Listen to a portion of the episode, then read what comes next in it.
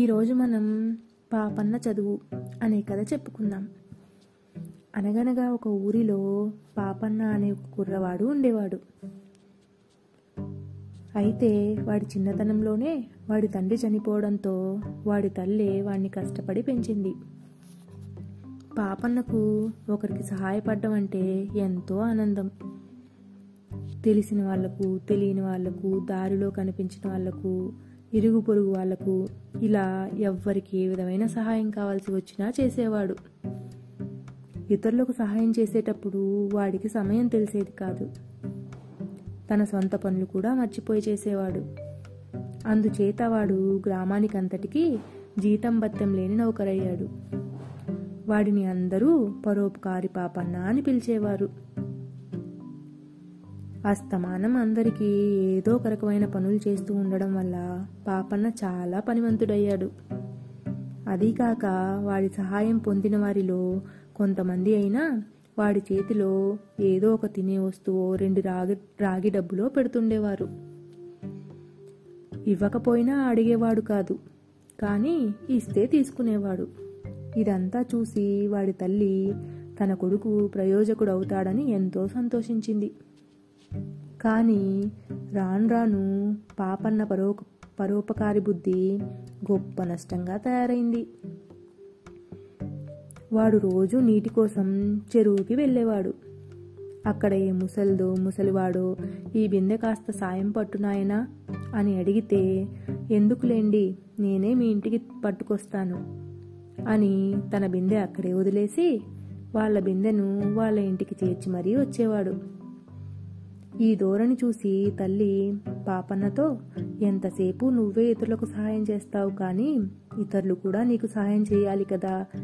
తనకు మాలిన ధర్మం ఎక్కడైనా ఉంటుందా? నీ కష్టానికి ఏదో కొంత ప్రతిఫలం లేకపోతే ఎలా నాయనా అని అడిగింది. దానికి పాపన్న, వాళ్ళకే లేకపోతే పాపం మనకేమిస్తారమ్మా అని అన్నాడు. ఒకరోజు ద్వాదశి నాడు ఉదయం పాపన్న తల్లి దోశలు పాయసము చేయాలనుకుంది. ఆమె పాపన్నకు డబ్బులిచ్చి పప్పు, బెల్లం, యాలకులు తీసుకురా అని పంపింది. పాపన్న దుకాణానికి పోతుంటే ఒక ఆసామి విరుగు వీధి అరుగు మీద కూర్చుని ఉన్నాడు. ఆయన పాపన్నను చూడగానే, పాపన్న కాస్త సహాయం చేసి పెట్టాలిరా, మా పని మనిషి రాములమ్మ ఇంతవరకు రాలేదు, కాస్త దాని గుడిసె వరకు వెళ్ళి వెంటనే రమ్మన్నానని పిలుచుకురావాలి అని అన్నాడు. ఆ రాములమ్మ రెండి రెండిళ్లకు పాలు పోస్తుంది. ఉదయమే పాలు పితికి ఆ రెండిళ్లకు పాలు ఇచ్చి ఆసామి గారి ఇంటికి పనికి వెళుతూ ఉంటుంది. కానీ ఈరోజు పాలు పితకడం ఆలస్యమైంది.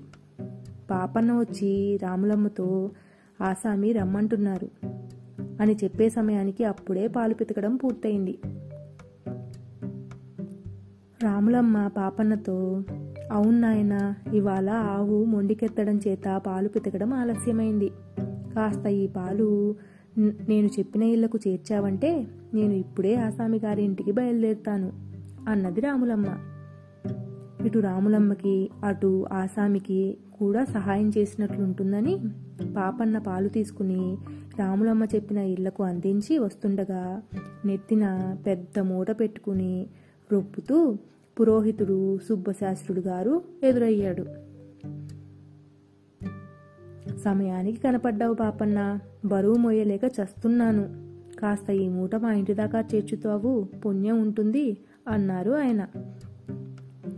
ఇవ్వండి స్వామి అని పాపన్న పురోహితుడి మూటను వారింటి దాకా మోసుకుపోయి అక్కడి నుంచి అంగడికి వెళ్ళాడు. అయితే అక్కడ కరణంగారు ఒక మూట బియ్యం అంగడిలో కొని కూలివాడి కోసం ఎదురుచూస్తున్నాడు. ఆయన పాపన్నను చూడగానే, నాయనా పాపన్న, కూలీవాడు దొరకలేదు, కాస్త ఈ బియ్యం మా ఇంటికి చేరుస్తావా ఏమిటి? వంట సిద్ధమై ఉంటుంది, అన్నం తిని మరీ వెళ్దువు గాని అన్నాడు. పాపన్న కరణంగారింటికి బియ్యం చేర్చి అక్కడే భోజనం చేశాడు. ఆకలి బాధ తీరింది గనుక మళ్ళీ సహాయం చేస్తూ ఎప్పుడో సాయంకాలం వేళకి ఎవరి పని మీదనో తన ఇంటి వైపుగా వచ్చాడు. పాపన్న తల్లి వాణ్ణి చూసి కేక పెట్టి పిలిచి, పొద్దున్ననగా వెళ్ళావు, పప్పు బెల్లం యాలకులు ఏవిరా అని అడిగింది. ఇదిగో ఇప్పుడే వెళ్ళి తెస్తానమ్మా అన్నాడు పాపన్న. ద్వాదశి గడియలు ఎలాగూ దాటిపోయాయి, ఇప్పుడు తెచ్చి మాత్రం ఏం లాభం అంటూ తల్లివాణ్ణి గట్టిగా తిట్టింది. ఇది జరిగాక ఆమెకు పాపన్న గురించి పెద్ద దిగులు పట్టుకున్నది. వాడి పరోపకారి ధోరణిని ఈ విధంగా సాగనిస్తే వాడు ఎందుకు పనికి రాకుండా పోతాడు అని అనుకుని ఆమె కాస్త తెలిసిన వారిని సలహా అడిగింది. వారు పాపన్నకు మంచి గురువు దగ్గర చేర్చి చదువు చెప్పిస్తే బాగుపడతాడు, ఆ పని చెయ్యండి అని సలహా ఇచ్చారు. అయితే ఆ దగ్గరలోనే కోనంగిపురం అనే ఒక ఊరు ఉంది. ఆ కోనంగిపురంలో ఒక గురువు ఉన్నాడు. పాపన్నను ఆయన దగ్గరికి పంపించడానికి తల్లి నిశ్చయించుకుంది. పాపన్న కూడా కొత్త చోటికి వెళ్ళి కొత్త మనుషుల మధ్య తిరగడానికి ఆసక్తి చూపించాడు. అలా పాపన్న కోనంగిపురంలో ఉన్న గురువు దగ్గర శిక్షణకు చేరాడు.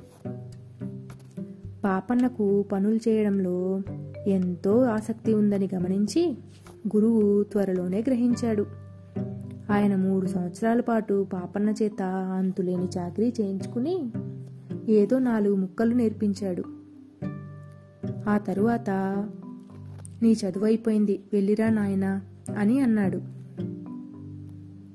మిగతా కథ వచ్చే భాగంలో చూద్దాం.